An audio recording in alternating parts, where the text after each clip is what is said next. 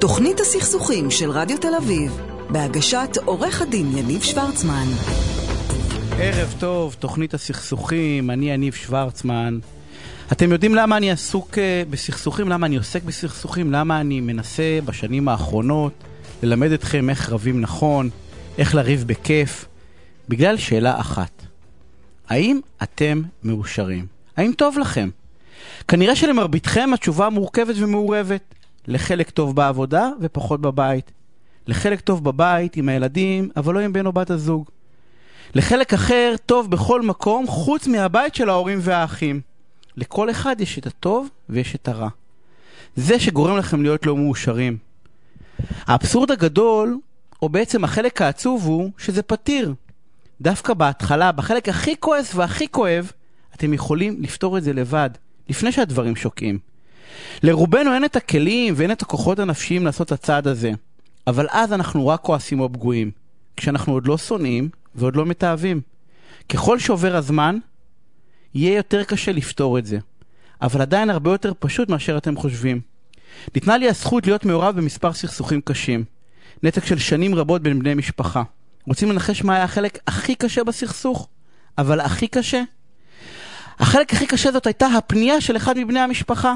אחד הצדדים לנתק, האבא או האימא או הילד, או צד שלישי שקרוב אליהם. הקריאה לעזרה היא זאת שלקחה להם שנים לעזור אומץ ולפנות. ואני מתוסכל מבפנים ואומר רק אם היו פונים כמה שנים קודם. וזה לא חייב להיות במשפחה, תחשבו על השותף שאתם כועסים עליו, או על הבוס, או על העובד שלכם. אתם הרי שומרים בבטן, זה משפיע עליכם. על כולם דרך אגב, אין כאן אף אחד מיוחד. אתם צריכים לזכור שהכל פתיר.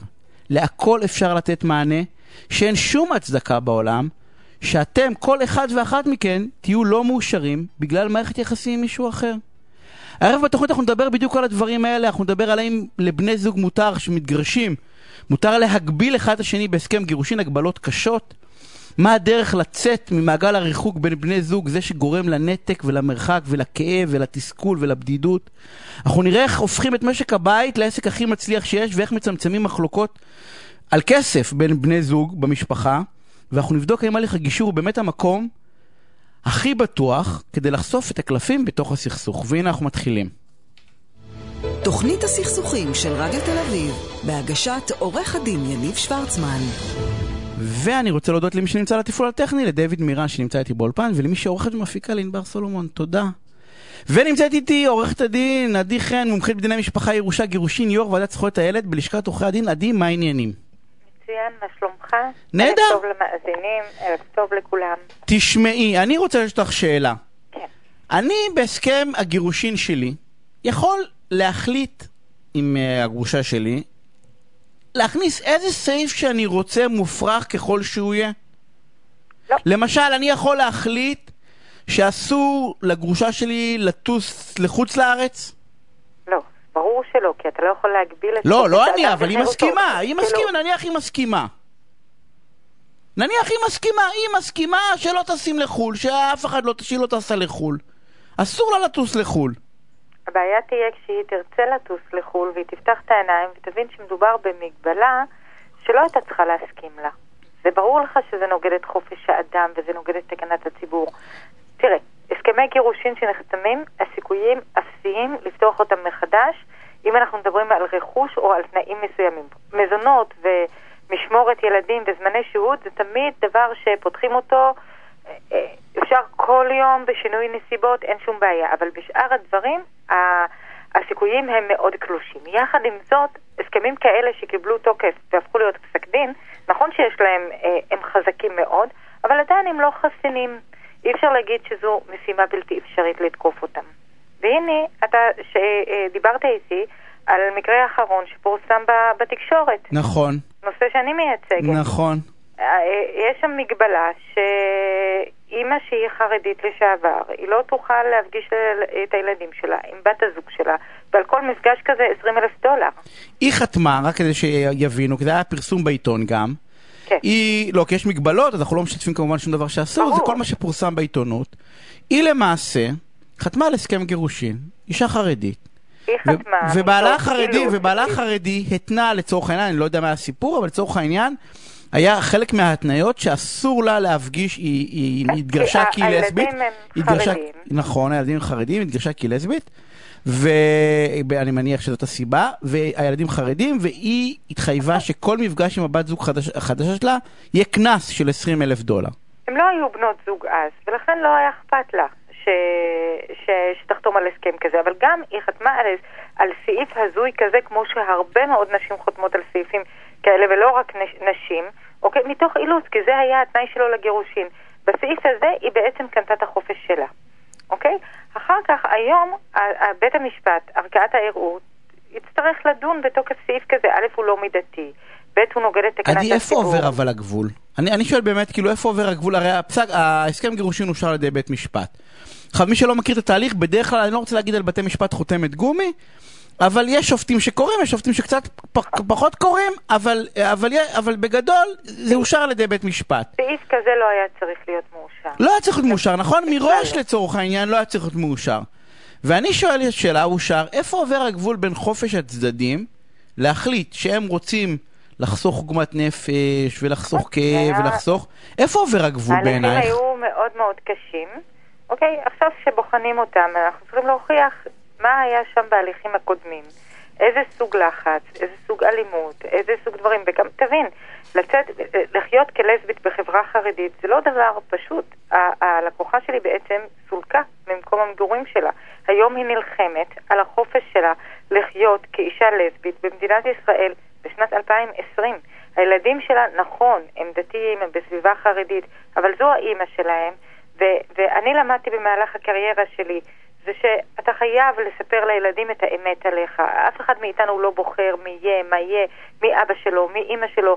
הילדים צריכים לדעת מי אבא שלהם ומי אימא שלהם, ואם זה, זה האתגר שלהם בחיים. אני לא רוצה להיות נביא, אני בתחושה שלי הסעיף הזה יבוטל. אני רק אבל שואל אני. שאלה, אני רק אני שואל... הולכת לקרב עם זה, עד הסוף, אני עד לבית משפט בר, עליון. ברור לי, ואין לי ספק שזה יבוטל. אני רק שואל שאלה אבל כזאת, בסדר? יושבים את המאזינים בבית ואומרים, תשמעו, אני רוצה להתגרש. למשל, אני, אני לא רוצה שעם אה, גרושתי, אני יודע שהיא מעורבת בכל מיני דברים של הודו ותעודת מזרח וזה. לא כן. מתאים לי שתיקח את הילדים שלי לכל מיני כתות, אני קורא לזה כתות, כן? היא לא קוראת לזה כתות, ו... את יודעת, אני לא רוצה ש, שהיא תיקח אותם לכל מיני סדנאות ו, ואשרמים וזה, שסך הכל יש חבר'ה שאת יודעת, ש, שעושים את זה וזה בסדר, אבל לי זה מפריע.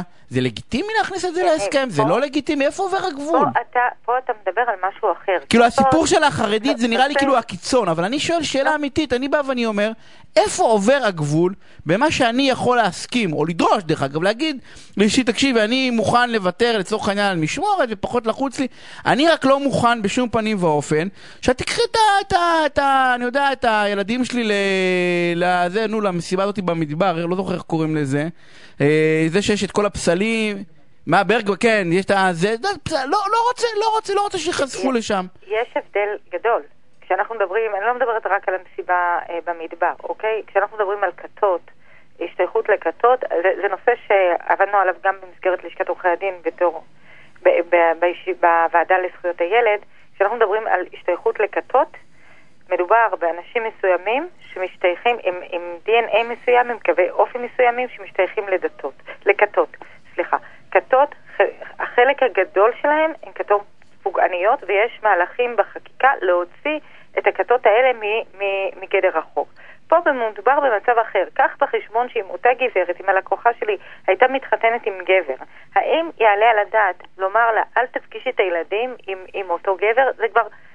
לא, אבל זה אומרים, לא- עדי, אין לי ויכוח איתך, תקשיבי משהו, אני בזה גם אמרתי בהתחלה, אני לא מנסה להבין. אבל אבל אני מנסה להבין, אבל שנייה, אבל בוא נחשוב רגע ההפך, בסדר? בוא לחשוב שזו משפחה שהגבר בח- בחברה החרדית הוא הומו, והוא יוצא מהארון ויש לו חבר. אז אני, אז ברור לה לשנינו, בסדר? אני בא ואני אומר, כי אנחנו באים מ... אנחנו ליברלים, אנחנו גם, יש- לנו זכויות, איפה עובר אותך. אבל הקו, עדי, איפה עובר הקו? אז- אני יכול להגיד לאשתי שאני לא מוכן שתיקח אותם להודו ולאשר, עזבי כת. לא מוכן שתיקח אותם, כי אני יודע שמעשנים שם גראס, ואני יודע שעושים שם שתיקות, ואולי אפילו רוקדים בלי חלק גוף, לא יודע, את יודעת, לא דברים, כאילו, איפה עובר הגבול? אם זה מסוכן לילדים, לא, מה זה מסוכן? של מומחים, ש... ש... ש... ההתנהלות הזו היא לא התנהלות בריאה לילדים, זה משהו אחר. אגב, המשרד שלי מטפל בעוד תביעה שאני מייצגת גבר חרדי לשעבר, אה, שאשתו לקחה את הילדים, עברה למדינת ישראל בגלל שהוא כבר לא חרדי, והיא לא מוכנה לאפשר לו קשר עם, ה... עם הילדים, בגלל שמבחינתה הוא כבר אה, לא אדם שראוי לקשר עם ילדיו. ההגדרה זה סכנה? כל עוד, לא, אני בא ואומר, כאילו, כל עוד לא מדובר בסכנה, אין, אני לא יכול להתנות, אני לא יכול להתנות שהילדים שלי לא, לא, כן. לא, אני לא יכול להתנות. כל עוד אין פגיעה ואין סכנה לילדים, אוקיי? אנחנו גדלנו בבית טבעוני, לחלוטין. אני בא ואני אומר, אני מבקש מאשתי שהילדים שלי יגדלו בבית וימשיכו להיות טבעוניים. אחרי הרבה שנים, דרישה לגיטימית? זו דרישה ש... עזבי בהסכמה, עזבי בהסכמה, עזבי בהסכמה, אני רוצה שזה יהיה בהסכם עם סנקציה. עזבי הסכמה, לא, הכל. לא, זה לא יעבור. א', כי יש הרבה חוות דעת לגבי התזונה של ילדים וכמה חשוב שיאכלו אה, גם בשר, עם כל הכבוד. זה לא דבר שהוא יעבור. כמו למשל גם החיסונים. יש הורה שמתנגד, יש הורה שלא מתנגד. בית משפט היום מאשר אוטומטית את החיסונים, בלי או תרופות אה, אחרות, שהן נחשבות תרופות בתחום הפסיכיאטריה, אבל הן עוזרות לילדים לריכוז ו- ושישתלבו מאוד יפה בבית הספר. היום בתי המשפט הם מאוד מאוד מסונכרנים עם ההתפתחות בעולם הרפואה, והם יאשרו דברים מסוימים ש... שיש הרבה מחלוקות לגביהם בין, בין, אה, בין בני הורים. זוג באופן כללי, אבל את באה ואומרת בגדול, שהמבחן הוא נורא נורא פשוט, כן. בסדר? אני אפגע בזכות ההורית, או, או בחופש הפרט, או ב, ב, לא, לא בכל הפגיעות, לא, אני אפגע, בזכות אדם אך ורק אם יש חשש לסכנה לילד. אני דרך אגב אגיד לך אבל, בסדר, שאם תשאלי כל כן. חרדי, אה, לפחות שאני מכיר, האם אה, חשיפה לקהילה הגאה זאת סכנה, הם יגידו לך שסכנה איומה, נוראית, נוראית. אבל הדיון הזה כבר עבד סק, עליו הקהלה, סק, סכנה כאילו בלי... באמת, אחת הסכנות הגדולות יותר, יודעת מה? יותר ממוות כמעט. זה האתגר, אני מבינה, העונש הוא לגבי אה, חד-מיניים גברים, לא נשים. לגבי חד-מיניים גברים העונש הוא כרת מבחינת ההלכה, אבל אנחנו גם מסתכלים על טובת הילד להיות בקשר עם ההורים. מה יותר עדיף? יניב, שהילד יהיה בקשר עם האימא, שיהיה האימא לסבית, או אבא הומו, או שלא יהיה לו לא אימא ולא אבא. את יודעת מה עדיף? עדיף אמירה ברורה של בתי משפט. שכל סעיף הזו יבוטל, זה מה שעדיף. כי ברגע שמשאירים את המשחק הזה, וסעיף כמו שבסיפור שלך, של מי שרוצה יכול אחרי זה לקרוא את הכתבה בעיתון, יש שם את הפרטים, אה, עצם זה שהסעיף הזה אושר, זה הזיה. כן. זה הזיה. כאילו אם בתי המשפט היו מגדירים, אני אומר אם בתי המשפט, אבל אין איזה הלכה, נכון? שבאה ואומרת, חברים דעו לכם, כל סעיף הזייתי שבו הוא מגביל בלי הצדקה ובלי סכנה, כן, יבוטל. חוק החוזים מדבר במפורש על סעיפים שהם נוגדים את תקנת הציבור, ועל זה אני מסתמכת, ולכן גם אם היא חתמה, בית משפט, החוק הזה והסעיף יבטיחו לי שבית המשפט, לפחות הפקעת הערעור בבית משפט עליון, הבעיה היא, לא עוד פעם, אין לי ספק שזה יגיע, שיתערבו. אבל אני בא ואומר לך שתקנת הציבור זה אחד האסונות הגדולים, כי זה מייצר חוסר ודאות. וצריכה להיות אמירה ברורה, זה לא רק קשור לתקנת הציבור, זה קשור לכל מגבלה. כל אחד, once החלטתם להתגרש, כל אחד יעשה כטוב בעיניו. אלה בהסכמה. תראה, ואי אפשר אנחנו... להגביל את הטוב בעיניו, כי אחרת לא נצא מזה. אנחנו, אני יכולה להגיד לך בביטחון מלא, אמ, שאנחנו מדינה מאוד מתקדמת.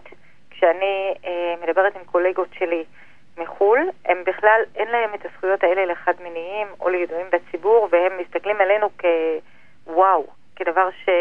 כמדינה שהיא מאוד מתקדמת, כי אנחנו בטופ שבטופ. שזה מדהים שאת אומרת את זה. כן, כן. כמה שאנחנו חשוכים, ככה אנחנו נאורים. כמה שחושבים שמדינת ישראל היא חשוכה ומדינה של דת והלכה וזה, וכשאתה מדבר על הזכויות שיש לחד מיניים ולידועים בציבור ולילדים וכולי, אז הם מבינים שאנחנו בכלל בעולם אחר לגמרי, למרות... שמבחינת ההצהרות אנחנו מדינה של דת ודיני המעמד האישי הם כפופים להרבה מהם לנוס, לדברים הלכתיים ולקביעות הלכתיות. אז, אבל... אז בבשורה המדהימה הזאת שלמרות, ה... אני, עוד פעם, אני בטוח שתפעיל את נכון. ההחלטה, אני, אנחנו צריכים לסיים. כן. אמ, אז עדי, שערב מעולה, ואנחנו נתראה כמובן שבוע הבא ביום שני בשמונה, ביי. אנחנו רוצים להפסקת פרסומות ממש קצרה, ואחריה כדאי לכם, לכל מי שיש בן או בת זוג, אתם רוצים לשמוע את הפינה הבאה. מיד אחרי הפרסומות חוזרים, ביי. תוכנית הסכסוכים של רדיו תל אביב, בהגשת עורך הדין יניב שוורצמן. וחזרנו, ועל הקו נמצא איתי אה, רואה החשבון שלומי כהן, משרד כהן ראיית החשבון ומייסד שותף במשרד אביבי הנהלת החשבונות. אהלן שלומי, מה העניינים? היי, אני, מה שלומך? נהדר. תקשיב, החלטתי לעשות לך לפני הפינה של הזוגיות, כי אחרי אתה לא מרוכז. אז כן, אנחנו, אה? לא, אני מכיר, אני יודע, נשרוף עוד פעם פינה לא סופר חשובה. לא, אתה, זה, אני לא משמיץ לך אותך באופן כללי, אני משמיץ אותך באופן ספציפי. ואני בא ואני אומר, יש לנו פינה סופר חשובה, אז אנחנו לא נוותר עליה. אה, ככה, תשמע, אני, אה, הקורונה הביאה על כולנו באמת אתגרים נורא נורא משמעותיים ברמה הכלכלית, בעיקר לעצמאים מפוטרים, חל"ת, אתה יודע, וכל, משק, ניהול משק בית, מש- בית, אתה יודע, זה דבר מורכב גם ככה. ואני רוצה שאתה תיתן לי טיפים איך אנחנו הופכים את הניהול משק בית שלנו, שזה עסק לכל דבר ועניין, לעסק מצליח. בסדר? איך אפשר לעשות את הדבר הזה?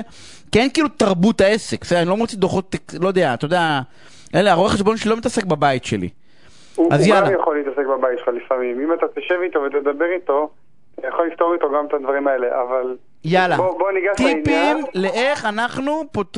הופכים את משק הבית שלנו לעסק.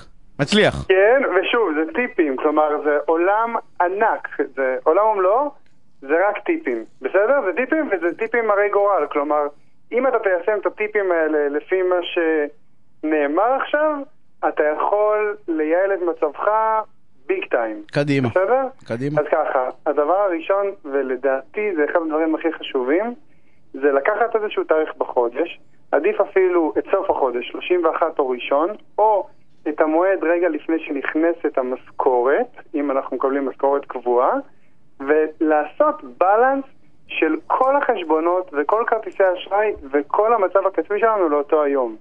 עכשיו, נכון שאחורה אנחנו לא יכולים להסתכל, אבל אם יעבור חודש שלם ואנחנו ניקח את אותו היום בדיוק, באותו המצב בדיוק, אנחנו נוכל לדעת אם המצב הכלכלי שלנו משתפר מחודש לחודש או לא משתפר. עכשיו, למה אני מדבר על תאריך ספציפי?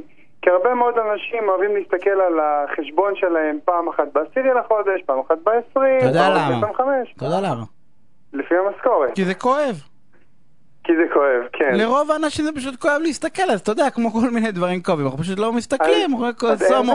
נסבול פעם אחת בחודש ולא לא כל שבוע. אז חייבים תמיד להסתכל ולהיות מודעים למצב החשבון. גם אם משהו ירד וזה לא נכון, אולי זה טעות, אולי חייבו אותנו לא נכון. להיות, להיות במעקב, זה בלי קשר, אבל לתפוס תאריך מסוים בחודש ולעקוב אחריו. אחד תאריך מסוים בחודש, אמרנו תאריך מסוים, ואמרנו אם אפשר לפני המשכורות, שנדע לא- לאיזה ברוך אנחנו הולכים להיכנס. אוקיי, כן. זה הטיפ הראשון. כבר- לאיזה ברוך אנחנו כבר קיימים. לגמרי, כן, אנחנו ממשיכים. טיפ שני, אוקיי, טיפ שני, ולא פחות חשוב, יש שני סוגי אנשים. יש סוג אנשים, בעיקר אנשים בינינו, שאוהבים לבזבז כסף בכרטיס אשראי. אמרת כן, בעיקר כרטיס- מה? בעיקר מה אמרת? בלי...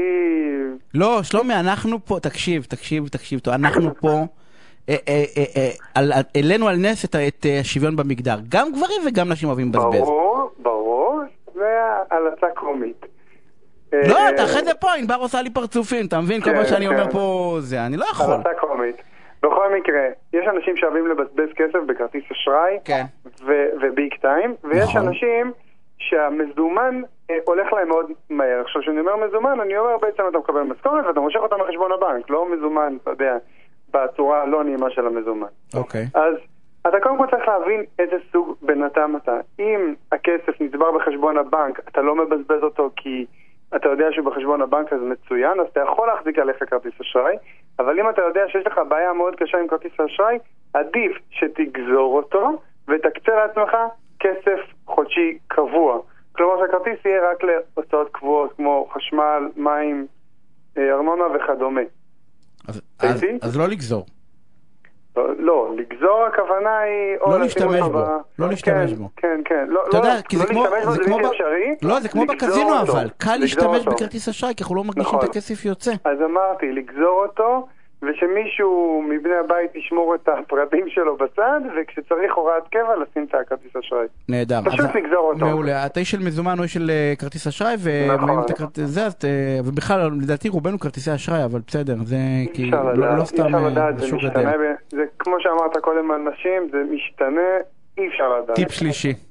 עכשיו, אמ, בית בדרך כלל מכניס איזשהו איקס כסף מסוים. רובנו יודעים, יש אנשים שלא יודעים, עצמאים וכיוצא באלה, קורונה, עניינים, אבל רובנו יודעים כמה הולך להיכנס. גם אלה שפוטרו בקורונה יודעים כמה הולך להיכנס להם כל חודש אבטלה. ההמלצה שלי, כל רכישה שהיא מעל חמישה אחוזים מהנטו שאנחנו מכניסים כל חודש, לעשות סקר שוק. יש את המגזימים, שהולכים על 2% או אחוז, ויש את האלה שמרשים לעצמם והולכים אפילו על 20%. אני אקח דוגמה כדי להמחיש. נניח הבית שלי מרוויח 15,000 שקלים נטו. בני זוג. עכשיו, בעצם מה שאני בא וממליץ, זה אם אתה אה, רוצה לעשות רכישה שהיא מעל 750 שקל, אל תקל ראש בה. כלומר, תלך, תעשה סקר שוק, תבדוק אה, איזה מחירים מתאימים לך, איזה מוצר מתאים לך, אם המוצר הזה אה, עונה על הצרכים שלך, אם אפשר להמתין עם זה לחודש הבא. לא, לא להקל ראש בר, ברכישות שמעל חמישה אחוזים מה, לעשות סקר שוק. מהמשכורת. ולמי שיש נכון. כוח ואנרגיות, שיעשה על הכל. למה לא? גם אם חסכנו עשרה שקלים, זה כסף. כן, אבל זה, זה, זה קשה. זה קשה, זה זה קשה. אתה. לא, אתה, לא תלך, אתה לא תלך בשביל מסטיק לעשות, לא. לעשות סקר שוק, ולמרות שיש אנשים שעושים סקר שוק של אה, קניות לבית, וזה מדהים בעיניי. לגמרי, למרות שאני אף פעם לא הצלחתי להבין איפה הכי זול לקנות, אבל בסדר, זה דיון אחר. אז אתה בא כן, ואומר, כן, כן. אתה אומר חמישה אחוזים מהשכר נטו, לא משנה נכון. מה תקבעו לכם, אתם רוצים עוד פעם, שניים, שניים, אה, שמונה, שמונה, אבל יש מספר שלם ומספר ברזל. מעליו, לצורך העניין מעליו, אתם נכון. עושים סקר שוק. נכון, לעשות מספר ברזל, התשובה היא נכונה. אה, תלוי גם בתקופות, במיוחד בתקופת קורונה, עדיף אפילו להקטין את זה קצת ולראות שאתם שולטים בהחלטות שלכם, ולא לעשות החלטות בדיזות כמו לראות איזשהו מוצר, להגיד, טוב, הוא כולה 1,500, 1,200, 750, לא נורא, מה, יאללה, אה, ול- ולהריץ אותו. כי זה לא עובד ככה. סקר שוק עושה את הדברים בצורה יותר מושכלת, אתה רואה את השוק, אתה רואה את המחיר, אתה גם, גם מתייעץ על הדרך ולא עושה דברים בצורה אימפולסיבית, זה הרבה יותר טוב. אמ, דבר נוסף, הלאה? כן? כן, כן, לגמרי. אני מברר. מבחינת- אני אחתוך אותך, אל תדאג, אתה מכיר אותי. ברור, אני, אני משתדל לדבר מהר, אני מפחד, אני רוצה להריץ את הכל. יאללה, אמ, רביעי. אה, בנושא ההלוואות. קדימה. הלוואות מומלץ לקחת רק על רכישות הוניות, חד פעמיות, מיוחדות. למה הכוונה? הכוונה היא שאם עכשיו אתה נכנס לאיזשהו ברוך בחשבון, אה, כי נגיד אתה רוצה לקנות רכב, או נגיד אתה עושה שיפוץ לבית, אז מקובל והגיוני לקחת הלוואה, כי זה לא מכסה לך גירעון מההוצאה השוטפת. אם עכשיו אתה מתחיל לצרוך ואתה רואה שה... שההוצאות יותר גבוהות מההכנסות, לא מומלץ לקחת עליהם הלוואה, כי בעצם מה שאתה עושה זה, אתה בעצם דוחה את הקץ. אתה לא אומר לעצמך, בוא אני אצטמצם כלכלית, בוא אני אחסוך, אתה אומר לעצמך, אני אתמודד עם זה, אני מגדיל את הבור. בדיוק, אני מגדיל את הבור עוד שנה מהיום, עוד אתה שנתיים יודע מהיום. שלקח לי הרבה זמן להבין את זה, שלומי, והייתי באמת חובב הלוואות גדול, ובשנים האחרונות הרגתי את זה. לקח זמן כדי להרוג את זה, כי אתה יודע, אני- שוואנס אתה תופס את עצמך, כן. לא לקחת. הלוואות. כל מי ששומע אותי, אל תיקחו הלוואות, זה לא ש... כאילו, אין אז לא קונים. נורא פשוט, בעיניי. שתדע אין, לך לא ש- קונים, לא קונים, אין לא קונים. אני בהלם עליך שאתה אומר לי שהיית חובב הלוואות. הייתי חובב הלוואות, למה אכפת לי, קונה אוטו. קונה זה, לא, אתה לא מכיר, אה, אתה יודע, אני בא ואומר חובב נורא ואיום, אל תעשו את זה, זה מיותר לחלוטין. בסוף זה אותו בור. בטיפ אחרון, כי יש לנו עוד דקה, נכון, נכון, נכון, נכון. אני אעשה את זה זריז. הבטחתי לך טיפ? חמישה, כן. נכון, נכון. ועוד דבר מאוד מאוד מאוד חשוב, פחות מאחרים אבל עדיין מאוד חשוב, אה, בכרטיס אשראי לא לפרוס הוצאות שהן שוטפות. נגיד חשבון חשמל, נגיד קניות של אוכל לבית. על אותו משקל של הלוואה, אכלת היום, תשלם היום, אל תשלם אותו עוד חודש, כי עוד חודש תהיה נכון. רעב, מה תאכל פעמיים, לא תאכל. נכון, אבל רכישות כמו אה, נגיד ריהוט לבית, נגיד נסיעות לחו"ל, דברים שהם חד פעמיים, אל, כן. תחסוך לפני, שלומי, אין, אין, כן, תקשיב, זה כן, בור, אנשים לא כן, מבינים, אפשר, אני אומר לך. את זה, הכל ברגליים לומדים. אה, זאת ההלוואה בעצם. זאת שלומי- גישה, זאת גישה, זה לא זה, בהכרח. זה, זה, זה, זה לא רק גישה, זה, זה, זה בכלל, זה תפיסה שצריך לשנות אותה בעיניי לפחות. הייתי, I've been there, כן? ערימות של כן, הלוואות. לקח הרבה זמן להחזיר את כולם, לא שווה לקחת הלוואות.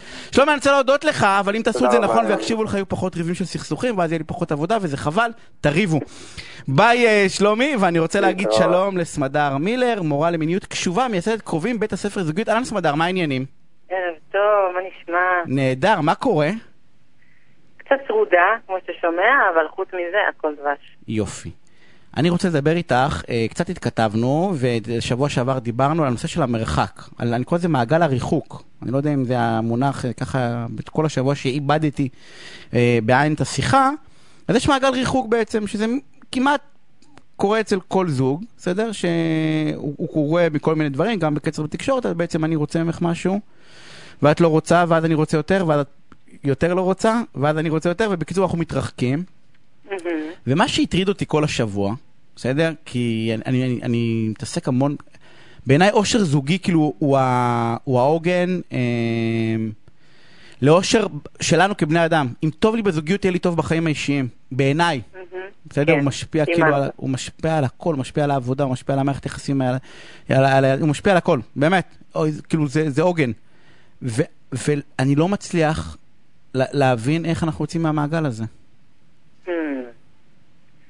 כאילו זה נראה לי אה. נורא, ראיתי סרטונים, שלחתי לאיזה קבוצת אה, פייסבוק מהממת, וראיתי סרטונים והכל, וזה נראה לי הכל נורא למתקדמים, כאילו.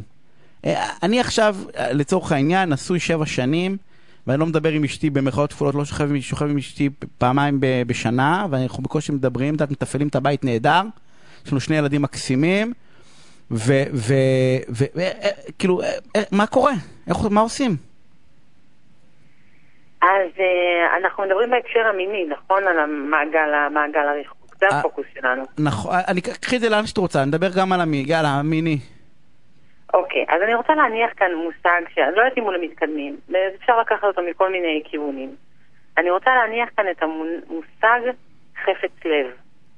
את המקום הזה שבו אנחנו עושים משהו כי ליבנו חפץ, פשוט יש בתוכנו את הרצון להעניק, לשמוע, לתת, להיות, ליצור. וזה ממש עיקרון מפתח בכל מה שנוגע לקרבה או לריחוק. השורש של הריחוק הוא הרבה פעמים כשאנחנו מתחילים לדרוש מהצד השני או מעצמנו לעשות דברים שלא בחפץ לב. כשאנחנו מתחילים להפעיל לחץ, דיברנו על זה גם בפעם הקודמת. אבל באותו רגע שאני מפעיל החפץ לב נעלם, נכון? כאילו, אני מסתכל עוד פעם, אני... יכול להיות ש... כאילו, החפץ לב, אם הוא קיים זה מהמם, אבל אצל רוב האנשים הוא לא קיים.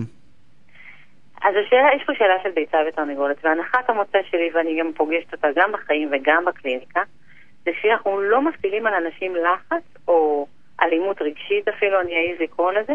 הנטייה הטבעית שלנו היא לשמח אחד את השני, ולעזור אחד לשני. אנחנו באופן טבעי, אנחנו רואים מישהו בבעיה, בא לנו בדרך כלל לעזור לו. יש לנו משהו לתת, אנחנו נרצה לתת.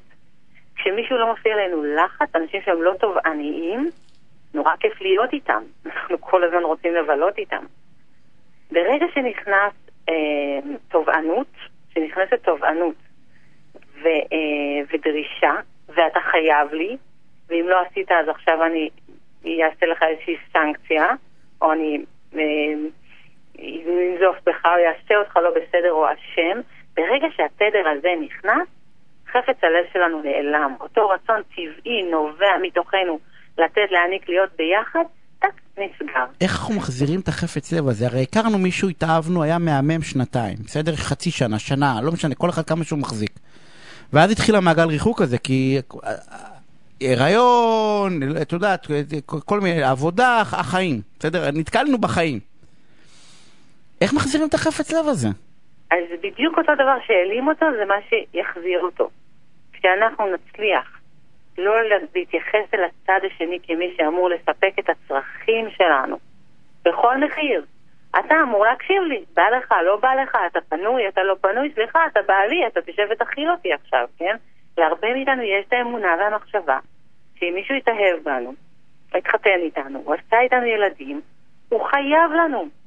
אפילו הרבה קודם, אחרי הדייט השני כבר נראה לנו שאם לא קיבלנו למחרת טלפון, פגעת בזכות יסוד בסיסית שלי. ברור.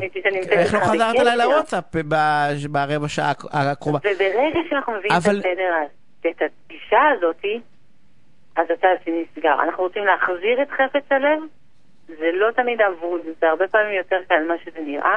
אנחנו צריכים לקחת צעד אחורה מכל הדרישות התובעניות שלנו. אנחנו קוראים לזה בבית הספר לזוגיות לפטר את בן הזוג. לפטר אותו מכל מיני תפקידים שערמנו עליו והעמסנו עליו, ונדמה לנו שהוא חייב לנו. אני צריך להיות באיזשהו state of mind, כאילו נניח מישהו שומע אותי היום, הוא צריך לעבור איזשהו תהליך התפתחותי. כאילו אני מרגיש שיש הרבה מאוד דברים שאני בגיל 35, 30 נניח, בסדר? או 30, לא, לפני כמה שנים, בכלל לא, לא הייתי בכלל מסוגל לחשוב על הדבר הזה. כאילו, זה, זה פונקציה של גיל או פונקציה של החלטה? את מבינה? כאילו, מה השאלה שלי? כאילו, אני חושב כן, שיש המון אני זוגות צעירים לא מאושרים, שבסוף מגיעים אלייך או אליי, כל אחד בפירוק או בהרכבה. וכאילו, אני מרגיש שאין להם את ה... כאילו, שהם בתוך הלופ הזה של, אה, את אומרת לפטר. זה צריך להיות כאילו מודעות רגשית נורא נורא גבוהה כדי להבין שאני צריך לפטר את בן הזוג שלי. כי הוא מה, הוא, מי אחראי על העושר הגופני שלי? ברור שאשתי, מי תהיה אחראית? דרך אגב, אפרופו פה נכנסת הבעיה, כי מי מי אחראי? בדרך כלל מוצאים צד שלישי שיהיה אחראי על זה. ואז כל הדברים מסתבכים. תראה, אני חושבת שיש לנו אה, כ- כתרבות באמת בעיה, לא סתם כל כך הרבה אנשים סובלים, כאילו, זוגיות זה ההבטחה הכי גדולה לאושר שהכי מתנפצת לאנשים בפרצוף. זה כאילו ההבטחה הכי גדולה והאכזבה הכי עמוקה בתרבות שלנו. כי כל ה... אנחנו כאילו מנסים לעשות בעזרת זוגיות משהו שהיא לא מיועדת לעשות. אני שואלת אנשים צעירים שנורא רוצים זוגיות, למה אתם רוצים קשר? והם בעצם מצפים שזוגיות באמת תהיה הדבר הזה שעונה לצרכים שלהם, שפותר להם את הבדידות, שעושה אותם שמחים, שממלא את חייהם בתוכן, שיהיה מישהו שיקשיב לי, שיכיל אותי, שישכב איתי, שכל הרשימת הציפיות הזאת. אנחנו באים לזוגיות בגישה צרכנית. כאילו הלכתי לסופר, ואני עכשיו מחפשת את המוצר שהכי יהיה, ייתן תמורה להשקעה שלי ויענה לצרכים שלי. כאילו הבאנו את הגישה הצרכנית הקפיטליסטית לתוך העולם הזוגי. ואז זה, מת- זה מתפוצץ לנו בפרצוף. בן אדם הוא לא ספק הצרכים שלנו. וככל שאנחנו יותר נאמין בזה, כך פחות ופחות הצרכים שלנו ימולאו. זה אבסורד. האם אנשים צריכים לעשות התפתחות כדי להיות במקום הזה? בעיניי זו תכלית הזוגיות. אנחנו בזוגיות לא כדי שיהיה לנו מענה לצרכים, אלא שיהיה לנו מקום, חדר כושר, קשוח להתפתחות רגשית. אני, אה, וואי, אני, מנסה לחשוב אם זה מנחם אותי או לא, האמירה הזאת, כי אני בא ואומר, בעצם זה סוג של הבטחה שהחיים הולכים להיות חרא, כאילו, ואתה צריך לעבוד נורא נורא קשה בזוגיות. שזה כאילו ההפך מכל ציפייה שאמורה, את יודעת, אני נכנס לדבר הזה שזה יהיה טוב, שיעזרו לי, שיעניקו לי, שאני לא צריך לרדוף אחרי כל מיני דברים, שאת יודעת, שאנחנו, ופתאום אנחנו, זה מודיעים לי שזאת עבודה נורא קשה. ו, והש, ו, אני, אני לא בטוחה שזאת עבודה נורא קשה. אני חושבת שיש שתי רמות של סיפוק. שני סוגים של סיפוק. יש סיפוק של ילד, שעוזרים לי, שעושים בשבילי, ששומרים עליי, שמגנים עליי, ואני נשאר קטן. ויש סיפוק של מבוגר, כשאני צולח משהו, כשאני מחזיק מרחב עבור האחר, כשאני בנתינה, שאני גובר על איזשהו מקום בתוכי. וזוגיות יכולה להיות מקום מאוד מאוד מספק כשאנחנו מוכנים לבוא למערכת יחסים של אנשים בוגרים, ולא מתוך הצרכים הילדיים שלנו, שיהיה פה עכשיו מישהו שהוא יפצה אותנו על כל מה שההורים שלנו לא עשו כמו שצריך. לטנגו הזה צריכים שניים או שמספיק אחד שמקבל החלטה שהוא הולך לשנות את הזוגיות והוא בעצם יכול להוביל לזה אה, דרך, או שאם אין לו שותפה או שותף בעניין הזה זה אבוד? קודם כל נתחיל מזה שאנחנו תמיד ממגנטים, מושכים אלינו מישהו שהוא נמצא פחות או יותר ברמת ההתפתחות שלנו, אחרת הוא לא היה מושך אותנו, אז גם אם נורא בא לנו להאשים את האחר, הכל חוזר אלינו ואור גדול בידינו, אה, בדרך כלל זה משקף את מי שאנחנו. אה, אפשר חד צדדית לעשות שינוי, הרבה פעמים צריך יד של מישהו מבחוץ, של מטפל או של מורה או של מישהו שעוזר לנו ותומך בנו, אבל אפשר באופן חד צדדי. להתוות. ואם אם ל- מישהו- ואם- אם מישהו או מישהי, אם מישהי, מישהו- מישהי או מישהו שומעים אותנו עכשיו, נמצאים בזוגיות מחורבנת, ומשהו אחד פרקטי, פרקטי, שהוא או היא יכולים לעשות כדי להגיד, לשלוח מכתב, לא יודע, משהו שאת באה ואומרת, זה, זה, זה ה... יכול להיות הסטארטר לדבר הבא.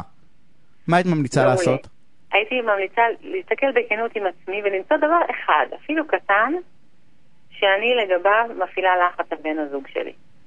האם אני מפעילה עליו לחץ לשכב איתי, או לדבר איתי, או, או להיות איתי יותר, משהו שאני עושה לו שם רגשי, או, או אה, מקום אחד שבו אני מפעילה לחץ, ורק השבוע לקחת צעד אחורה. רק השבוע להרפות, להגיד, אוקיי, אז, אז היא לא תשכב איתי, אוקיי, אז הוא לא ידבר איתי. אוקיי, אז אנחנו לא נבלה את הזמן הזה ביחד. אני, אני כאילו, אני מרפה, לשבוע אחד בלבד. אני מרפה, אני לא. חוזרת לו על זה, אני לא מנג'סת לו על זה, ורק לראות מה קורה. קודם כל, מה קורה לי כשאני מפסיקה לאחוז בדבר הזה. אני צריך לעצור אותך, כי אנחנו, השיחות שלך תמיד מרתקות ונמשכות, צריך לצאת לפרסומות. אנחנו נמשיך את השיח הזה, ובעצם נסיים בטיפ הסופר חשוב הזה, שאת אומרת, "תח- קחו על עצמכם, עזבו רגע את הבן זוג השני, משהו שאתם עושים, שאתם יודעים, שאתם לוחצים על הבן זוג השני, על הבן זוג או בת זוג שלכם, ואל תעשו את זה שבוע. וניפגש בערך השבוע, נראה מה קורה. ונראה, ועוד שבוע נראה, נראה אם זה עזר או לא עזר. לגמרי, יאללה. סמדר, אני רוצה להודות לך, אנחנו נמשיך לדבר כמובן. אה, פרסומות קצרות וכבר חוזרים. תוכנית הסכסוכים של רדיו תל אביב, בהגשת עורך הדין יניב שוורצמן. ולנושא הבא, עורך דין יגאל בורחובסקי, מגשר בכיר, בורר בכיר, יו"ר ועדת יישוב הסכסוכים הארצית, גישורים ובוררויות של לשכת עורכי הדין, מייסד המשרד, בורחובסקי פשוט, אהלן יגאל. אהלן, לא כזה בכיר, מגשר. לא, מגשר. אני מכיר תואר אותך, מה זה טוב. בכיר? אין- מה יותר בכיר מבכיר, זה כאלה מאסטר, אבל אתה מאסטר זה באנגלית, בכיר, בכיר, ולא רק שבכיר, אלא יש לך יום הולדת היום, נכון? אה, כן, נכון. תשמע, אני יודע דברים, יש לך יום הולדת, השיר בסוף יהיה מוקדש לך. אה, אז תישאר להקשיב לו, בסדר? כאילו יש אה, זה, שאני- אה, אין שירים הרי בתוכנית, אתה יודע שהורדנו את השירים, כי התוכן, אנש- אנחנו מדברים. אז בקיצור, אה, אה, נקדיש לך שיר בסוף התוכנית, אז מזל טוב ויגאל. תודה רבה, תודה רבה. אני מקווה ש... שאתה מצליח לחגוג בתוך התקופה הפסיכית הזאתי. אה, תשמע, אני אה, רוצה לדבר איתך על, על נושא של... ש- קרוא לזה סודיות, בסדר? תראה, בתוך סכסוך, לכל צד יש מה להסתיר. נכון? כאילו אין, אין צד ש... ש... שלא שומר מין קלפים כאלה או סודות, ש... כל צד יודע שהוא לא בסדר באיזשהו מקום. והשאלה שלי, אם הליך הגישור הוא באמת מקום בטוח כמו שמבטיחים לנו, אוקיי? שתבואו, תשחקו קלפים פתוחים, ת, תגיד, תשימו את הכל ונמצא איזשהו פתרון אה, אה, אה, שהוא טוב אה, לכולם. אה, אז קודם כל אה, צריך באמת להסביר את הבסיס שהשאלה שלך מתחילה ממנו. הליך הגישור הוא הליך חסוי, לפי דין. כלומר, מה שנאמר בו אסור להקליט, אסור לתעד, אסור לצטט, ואם מישהו עובר על הכלל הזה זה גם לא שווה כלום. וגם באוזני שופט חכם, אם איזה צד אומר, אה, בגישור אמרת ככה, ועכשיו בית משפט אומר אחרת, השופט חכם מבין שזה אחד שיודע לעקן את הכללים טובתו כשצריך, ובהתאם אולי מייחס פחות משקל לעדותו, אז יכול להיות זה גם לא משתנה. אה, אז אתה שואל אותי האם החיסיון של הליך הגישור אכן אה, אה, אה, נשמר בצורה מוקפדת? כן, האם זה לא בחצי חצי קריצה? כי אתה יודע, once התגלה משהו, אז בסדר, אז אני, אנחנו, אנשים מספיק אינטליגנטים מגיעים אליך, עורכי דין בכירים, צדדים מורכבים, אתה יודע, גם אם לא, אבל אה, כדי לדעת להגיע לאותו דבר בדרך יצירתית. אני, אני, אה, אני אענה לך בשניים, גם באופן פורמלי וגם באופן מהותי. באופן הפורמלי, אה, פסק דין אה, חדש יצא ממש עכשיו בבית המשפט, אומנם בפתח תקווה, אבל בכל זאת הצטרפו אליו ארגון מגשרים, נתן תוקף משמעותי לחיסיון בתוך הליך הגישור. גם עד פסק הדין ידענו שלצדדים אסור אה, לספר מה היה בהליך הגישור, אבל פסק הדין הולך אה, אה, שלב אחד קדימה ואומר, החיסיון של הגישור הוא אפילו יותר מחיסיון עורך דין לקוח במובן הזה, שגם אם הצדדים מסכימים שייאמר מה שהיה בהליך הגישור, אה, אי אפשר לחייב את המגשר אה, אה, להגיד דברים שהוא אמר. כן. אה, אה, מה שלא נכון, לדוגמה, בחיסיון עורך דין לקוח, ש, שאם הלקוח מסכים, אז כמובן שאפשר לחייב את העורך דין אה, לספר. חיסיונו של הלקוח, לא של עורך הדין. אז זה במישור הפורמלי. אז במישור הפורמלי אנחנו מכוסים. אבל החיים הם לא רק פורמלי, ואתה צודק שיכול להיות עורך דין שרומז רמיזה כזאת, או צד שפולט פליטה כזאת. אמרתי קודם שיש לניסיונות לעקוף את חיסיון הליך הגישור, יש מחיר בצדם, זה גם מזיק לעמדה ולאמינות של אותו עורך דין או של אותו צד. אבל אני רוצה... אה, אה, יגאל, נתקלת, בדבר, נתקלת בדברים האלה? מעניין, תראה, יש יותר ויותר הליכי גישור. דרך אגב... אוקיי. נתקלתי בדברים האלה, ולכן אה, כששאלת אותי בפעמים קודמות, עניתי, תראה, צד חושש ויש פריט שהוא מבחינתו ייהרג ובל יעבור, אסור שמישהו ידע עליו, שיגיד את זה למגשר בישיבה הנפרדת, והמגשר בישיבה הנפרדת, אפשר לבקש ממנו שלא להעביר אה, את זה לצד השני ולא יחשוף לפני הצד השני.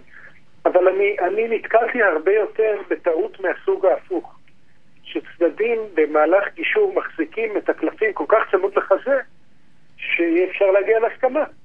זאת הרבה פעמים אני מסביר ל, ל, לצד השני, נניח שצד, צד בדרך כלל מסתיר לא את חולשותיו, אלא מסתיר קלפים שהוא חושב שהם חזקים, שיש לו על הצד השני. ואני הרבה פעמים מסביר לו, רגע, תראה, יש לך שתי אפשרויות. אפשרות אחת להמתין עוד חמש שנים ולראות אם באמת זה קלף כזה חזק ולהשתמש בו בבית המשפט, בסדר גמור.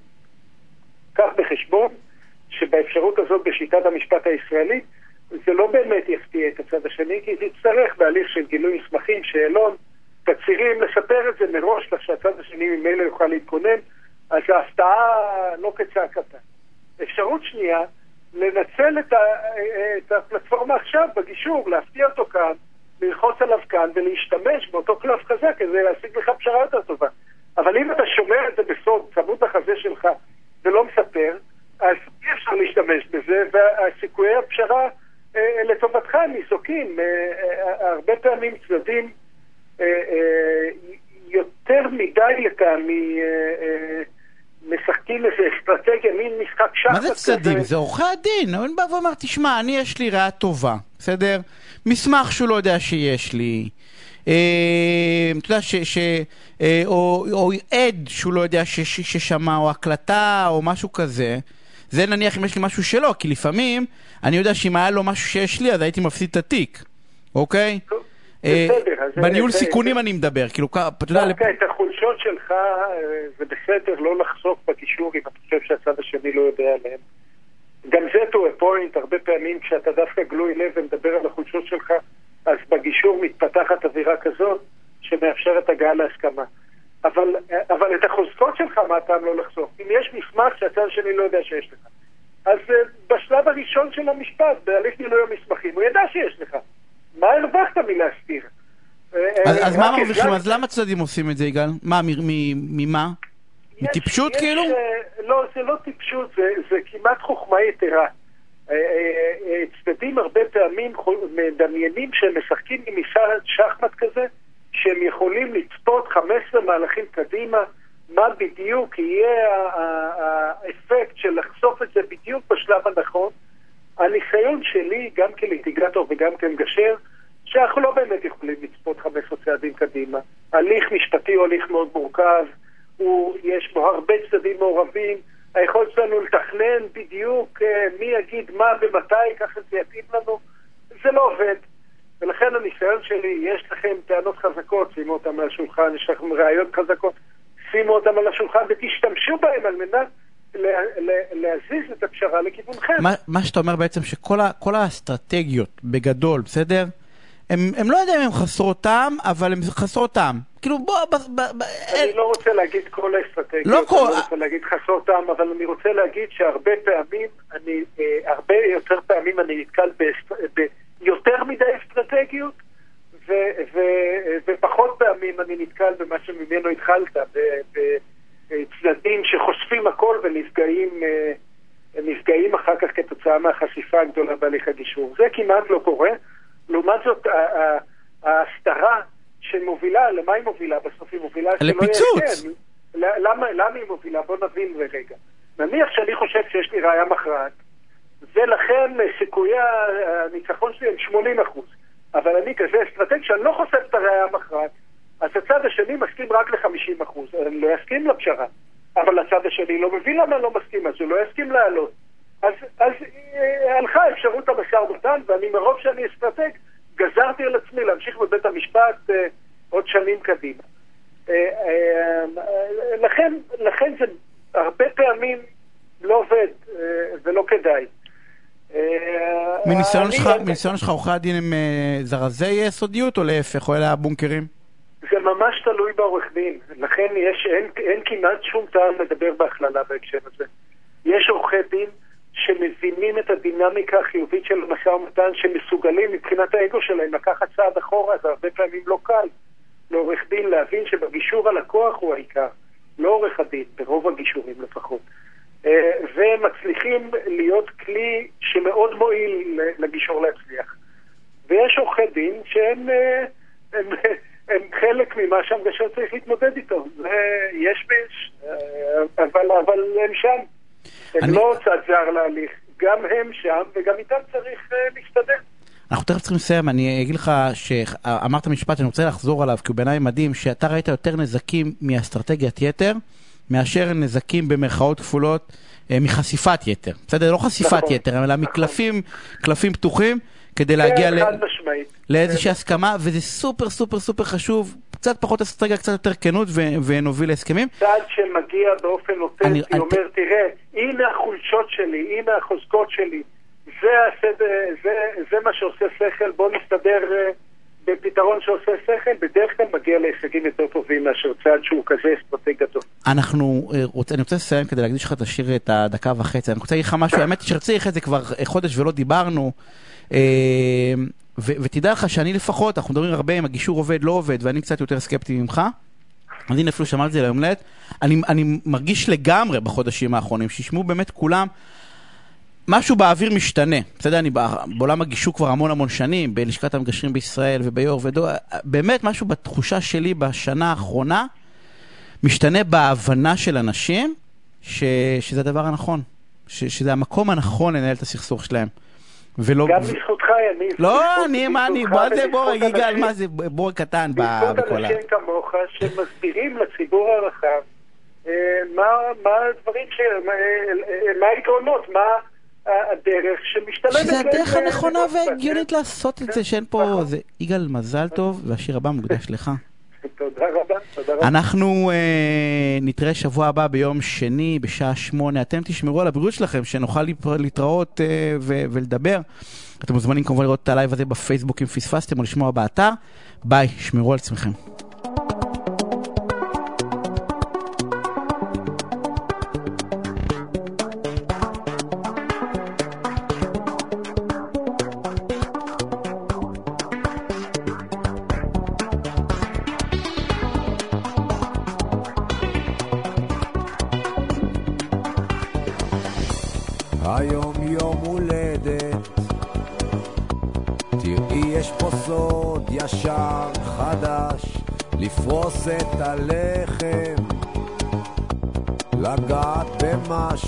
קצת מושלם כבר אמצע הלילה. חשבתי אולי כדאי לישון אבל משהו תקוע. תקוע עמוק